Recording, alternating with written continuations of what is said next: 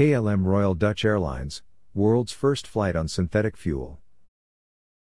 KLM flight from Amsterdam to Madrid last month in a world first flown on synthetic kerosene. Development of aviation synthetic fuel and biofuel key to reducing greenhouse emissions. Sustainable fuel will potentially make the biggest contribution to emissions reductions in new airline fleets.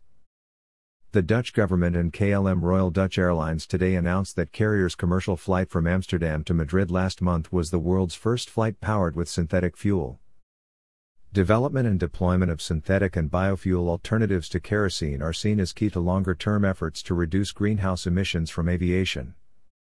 The KLM aircraft used regular fuel mixed with 500 liters (132 gallons) of synthetic kerosene produced by Royal Dutch Shell with carbon dioxide, water and renewable energy sources, along with regular fuel to power the aircraft, a statement said.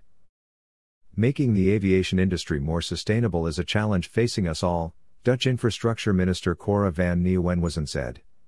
Today, with this world first, we are stepping into a new chapter of our aviation.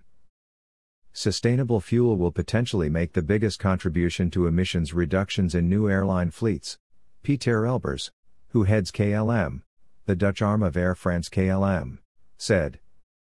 The transition away from fossil fuel to durable alternatives is one of the biggest challenges facing the industry, Elbers said.